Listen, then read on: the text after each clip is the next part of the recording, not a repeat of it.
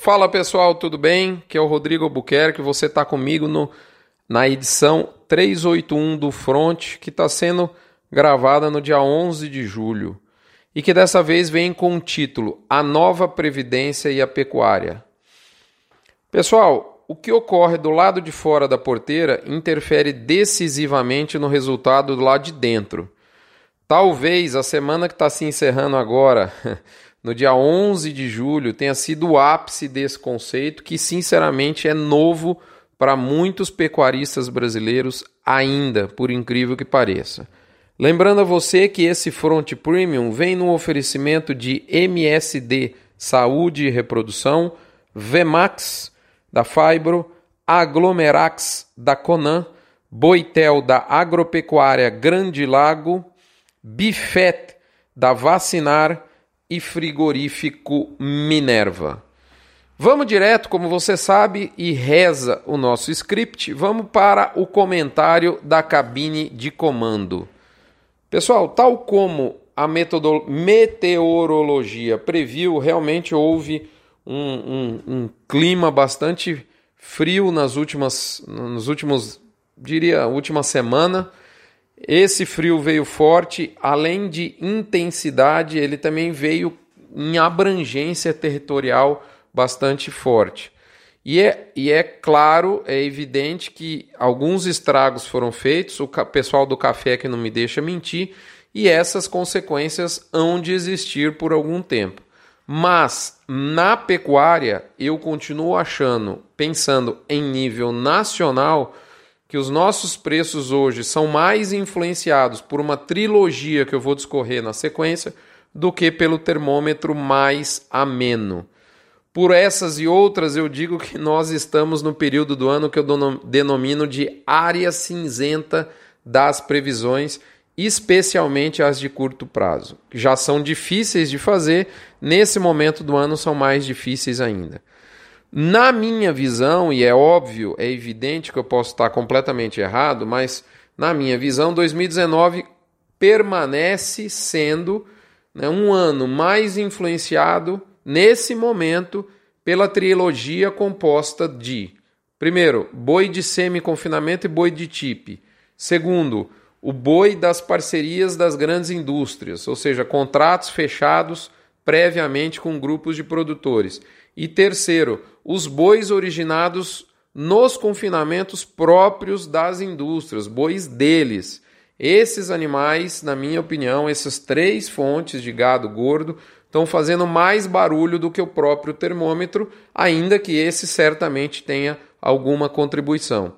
E digo mais, essa trilogia ela é difícil de prever, principalmente o boi gordo produzido com ração a pasto, porque hoje esse boi é pulverizado em produtores, como disse um amigo meu, que não estão na mídia, produtores que não aparecem, que não estão nos grandes grupos, nas grandes e propaladas negociações, mas que, como disse esse agente do mercado, quer queira, quer não, são fazendas aí de 3 mil animais, às vezes de 500 animais, mil, 2 mil, 3 mil, às vezes até 6 mil animais, que comercializam fora do bando, comercializam de maneira isolada, essa fazenda, estas fazendas, de maneira isolada, e que juntas compõem um universo de gado que muitas vezes a gente fica com dificuldade de antever. Né? É fato que as escalas andaram, não no Brasil todo, mas aonde as escalas andaram, eu posso dizer que São Paulo, mesmo Goiás, Minas, Goiás não tinha acontecido isso, aconteceu essa semana, é, Mato Grosso do Sul, houve uma, uma menor pressão de novas rodadas de altas imediatas, ou talvez uma postergação de um eventual novo ciclo é, é, de preços construtivo para o boi, mas lembrando que isso também não é homogêneo. Né? Existem regiões, eu, eu conversei com pessoas dessas regiões, de vários estados no Brasil, em que a sensação de oferta picada e escassa coexiste com essa é, é, com esse volume maior de gado no mercado. A, a, semana passada dava até a impressão de que essa revoada tinha é, é, se encerrado, mas de fato que ela voltou com mais força essa semana, principalmente depois do feriado né, de São Paulo, onde ficou segunda e terça sem funcionar praticamente o mercado. O que eu estou é, mais ou menos sentindo, isso é feeling, que o mercado está meio que num compasso de espera, se perguntando assim: para onde eu vou? Ou eu vou rasgar no rumo dos 170, ou eu vou ficar nesse chove no molha entre 162 e 165, base São Paulo, né, moçada? Embalado aí por essa novela das novas habilitações para a China que acaba nunca de fato acontecendo. Tudo indica que uma explosão de preços fica mais para agosto, mas tomara que não seja o agosto de Deus. Eu, sinceramente, continuo acreditando muito do nosso agosto, de modo que só me resta te dizer aquele tradicional: segue o jogo, moçada. Recadinho da mãe de Ná. A mãe de Ná manda dizer pra gente que tá de férias. Ela tá lá pras bandas do Araguaia, aqui em Goiás ou lá da Ilha Bela, em São Paulo. Ela, e ela vai retornar assim que o boi do semi-confinamento ou do TIP já tiver todo sido abatido. Férias para mãe de Ná, sem previsão de curto prazo, a coisa está mais ou menos desse jeito.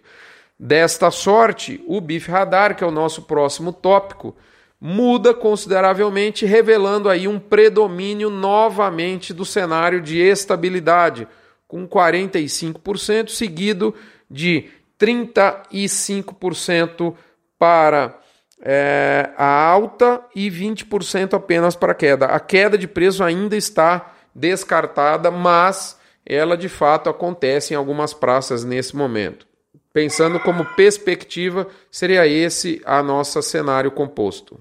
Muito bem, isto dito, vamos agora para a hora do quilo. Pessoal, pela primeira vez no mundo, há mais pessoas de 65 anos do que.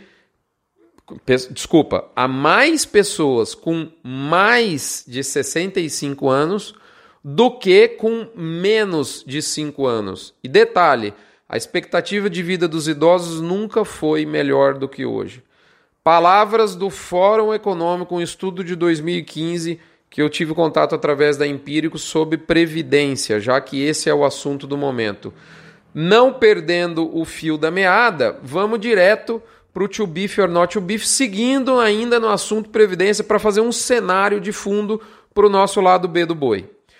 Abre aspas. Para o estudo de previdência feito pelo Fórum Econômico em 2015, foram selecionadas oito economias, a saber, Índia, China, Estados Unidos, Canadá, Austrália, Holanda, Reino Unido, Japão. Nessas oito economias, constatou-se que em 2015 esse grupo apresentava um rombo de 70 trilhões de dólares na aposentadoria, moçada. Agora, amarra as carças. Em 2050, esse estudo previu que o rombo será de 400 trilhões de dólares, moçada. A população desses oito países, só para lembrar, reúne 3,36 bilhões de pessoas, ou seja, mais da metade da população da Terra. Praticamente a metade da população da Terra. Desse grupo analisado, Estados Unidos e China eram eram os maiores déficits lá em 2015 e obviamente eles continuarão nesse estudo sendo os maiores déficits em 2050, precisamente 64% do rombo dessas oito grandes economias do, do mundo, que representam, grosso modo, metade da população mundial, 64% do rombo estimado em 400 trilhões de dólares lá em 2050 vão vir desses dois países. Conclusão desse estudo robusto do Fórum Econômico, datado de 2015, mas ainda muito atual. Não é privilégio do Brasil. Dito isto, nós compusemos um cenário de mercado pecuário de curto prazo, um cenário de questão previdenciária no globo. Agora vamos falar do nosso foco do fronte, que é a nossa previdência, que o impacto dela na pecuária. Moçada, há algumas décadas a influência do ambiente fora da porteira no resultado do pecuarista era bem menos impactante. A nova dinâmica dos negócios, do mundo dos negócios, e eu diria que incluindo principalmente velocidade das informações, tecnologia, acesso à tecnologia, conexão entre as pessoas, tudo isso implodiu as barreiras de modo que hoje o mundo é plano. Lembrando aí do livro The World is Flat, do Thomas Friedman, lançado em 2005, mas que continua atualíssimo. Muito bem, The World is Flat, ou seja, o mundo é plano, ou seja, o mundo não tem fronteiras, não tem muros, apesar que tem um cidadão aí querendo construir um muro, mas não vem ao caso. O que eu quero dizer para você, traduzindo isso para o nosso é, é, negócio hoje, é que nós passamos por uma situação onde apenas os, os vetores produtivos é, direcionavam os preços, né? ou seja, os, os vetores dentro da porteira né, direcionavam os preços das commodities agrícolas para um mundo em que os preços dessas commodities passaram a refletir bastante fortemente fundamentos econômicos, fundamentos esses fora da porteira de maneira muito mais intensa. O resultado é uma volatilidade agressiva, muito mais agressiva, e uma exigência cada vez maior em cima de você sobre gestão de risco de preços. Como se não bastasse tudo isso, pessoal, a nova dinâmica do setor produtivo está ocorrendo. Mesmo no, no, no, nos vetores produtivos, né, as coisas estão mudando. Basta a gente verificar a estrondosa melhoria dos índices da cria, emprego de ATF e a crescente tanto qualidade quanto peso dos bezerros a desmama. Evidente que isso ainda não é homogêneo ao redor da Fazenda Brasil. Outro ponto que eu chamo a atenção de vocês é o abate de novilhas. Isso não é novo. Basta a gente verificar a tendência de aumento de participação desses animais nos dados históricos de abate do IBGE. Desde 2005 eu digo que essa, essa tendência existe, mas ela ganhou tração mesmo a partir de 2012, onde foi vista uma forte aceleração, exceção que eu posso dizer apenas ao ano 2016, foi um ano de retenção de fêmeas, onde houve uma, uma retração. O fato é que em pouco mais de uma década, a participação de novilhas representa 70% a mais do que representava quer se analise a participação dessas novilhas em relação ao abate de fêmeas, quer se analise a participação dessas novilhas em relação ao abate total. O fato é que, com a chegada dessa nova, entre aspas, moda aos grandes frigoríficos de maneira escancarada, hoje os frigoríficos buscam parcerias de entrega de novilha. Esses números tendem a ficar muito mais robustos. Esses dois fatores que eu acabei de dizer, a melhoria da cria e essa, essa mudança no abate né, do direcionamento de novilhas são apenas alguns dos fatores que estão mudando a dinâmica do ciclo pecuário. Eu poderia aqui ainda citar os sistemas integrados de produção, a ILP, a solidez das técnicas de nutrição. Acabei de dizer, né, na, na parte aí de mercado de curto prazo, permitindo arraçoar bois a pasto em altos níveis e por aí vai. Né? Não tem uma causa ou duas somente. O mercado muda por várias causas em, ao mesmo tempo. Eu creio que nós vamos ter um ciclo pecuário com um abate mais resiliente, ou seja, mais alto de fêmeas nas próximas décadas. Né? E isso tudo como consequência desse, desse contexto que eu descrevi para vocês. Mas é inegável que o ciclo pecuário ainda existe, que é importante nos rumos dos preços. Afinal de contas, ele está intimamente ligado à oferta dos animais nas nórias de abate. Ele está amalgamado o ambiente dentro da porteira. E como dizem no meio corporativo, eu diria que o ciclo pecuário está sendo ressignificado, mas ele continua a existir. Com todas essas ponderações, é óbvio que tem que ser analisada, eu afirmo, na minha visão, do ponto de vista produtivo, nós estamos entrando no momento em que as categorias animais assumem um cenário de valorização. Essa valorização normalmente se inicia pelos animais mais novos e depois chega nos mais erados, depois aí de um período de 12 a 24 meses. Eu creio que essa é a rota que a gente tem em curso. Porém, como eu acabei de, de iniciar esse fronte, os rumos da, dos preços das commodities agrícolas também não, não também estão hoje relacionados de maneira íntima à macroeconomia. Isso é fato, é claro. A gente precisa entender isso de maneira, de maneira muito real. E, e esse, essa, quando eu digo macroeconomia, eu estou pensando no ambiente de fora da porteira, mais precisamente né, relacionados à demanda da cadeia pecuária. E isso é muito claro hoje quando a gente analisa os movimentos de preço. Esses vetores relacionados à macroeconomia, relacionado à demanda e não à oferta, vale lembrar que o produtor sobrevaloriza a oferta o que era um cenário verdadeiro para a década de 80, 90, o início da década de 2000, mas nesse momento há que se reconhecer que o protagonismo todo em relação aos preços pecuários é, está muito centrado em relação aos fatores da demanda, aos fatores ligados à macroeconomia nesse novo, nosso novo mundo, um mundo flat, ou como diria o, o, o sertanejo, um mundo sem mata-burro. Né? Isso, isso isso acho que ficou claro no, nos últimos anos. A gente teve bastante aprendizado disso. Por exemplo, 2017, em que fatores fora da porteira decisivamente influenciaram a curva de preços do ano. É, do ponto de vista da demanda, esses fatores fora da porteira, nós temos basicamente dois, dois motores propulsores: o mercado interno e o externo. Com relação ao externo, você sabe, está careca de saber, esse, esse, esse motor não poderia estar melhor e deve permanecer dessa forma por um longo período. O dólar, em nível atual, assumindo uma cotação mais mansa, é lógico que prejudica um pouco. Você vai escutar isso da indústria, mas eu entendo que isso não é fator suficiente para nos tirar de uma rota positiva.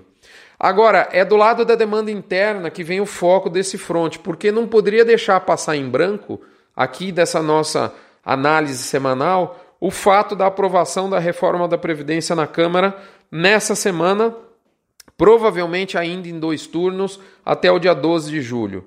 A, a, a aprovação em primeiro turno foi no dia, on, no dia 10. Hoje, no dia 11, enquanto eu gravo esse fronte, as discussões com, relações aos, com relação aos destaques estão a todo vapor lá na Câmara. O fato é que o desajuste das contas públicas tem sido o grande motivador que deflagrou a nossa crise econômica iniciada em 2015 e 2016. A gente ainda não teve capacidade para sair desse pântano. Isso tem desidratado os investimentos no Brasil, o que acaba por comprometer, deixando o nosso nível de desemprego ainda bastante alto, que é o que a gente percebe nesse momento. Se não houver sinalização ao mercado de que o ajuste fiscal governamental vai voltar, nada vai mudar, moçada. É, a, a, as previsões que iniciaram 2019 falando em mais de 2% de, de melhoria de PIB e agora já estão bem abaixo de 1%, já, já, acho que já, já deram, já, já foi o suficiente para nos ensinar. O fato é que o primeiro e mais importante passo em termos de mudança estrutural do ajuste fiscal tão necessário do governo brasileiro foi dado na noite da última quarta. Ainda vão haver algumas acomodações, os destaques nesse momento que eu gravo ainda estão sendo votados, então ainda, ainda pode ter alguma acomodação, mas um número mágico de um trilhão né, ainda ronda as previsões da maioria dos economistas.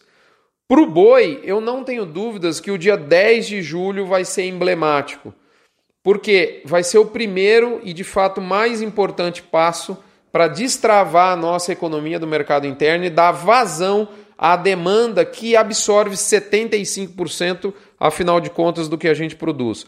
Ainda que o vetor produtivo do ciclo pecuário, como eu disse, aponte já nesse momento para uma forte correção de preços, é, o grande avalista desse movimento continua sendo a demanda e ela precisa entrar nessa, nessa, nesse movimento e isso só vai acontecer com, uma, com o reaquecimento da nossa economia.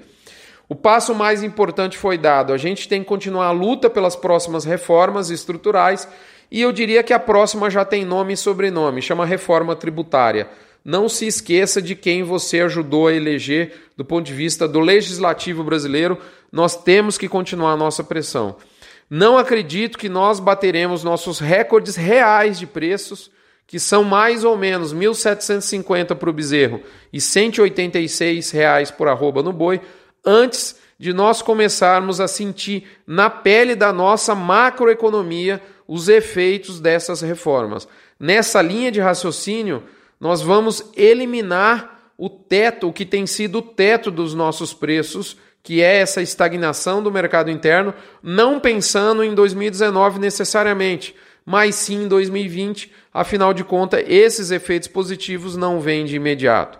Pessoal, por isso que esses momentos são fundamentais, nós vamos colher a consequência disso, vamos continuar a vigília, a, a pressão nos nossos deputados e senadores. Fiquemos por aqui, até a próxima semana. Eu convido vocês a se tornarem assinantes do Front Premium e colaborar com o Hospital de Amor e a assinar junto à equipe de compra da indústria um real, a doação de um real por cabeça batida.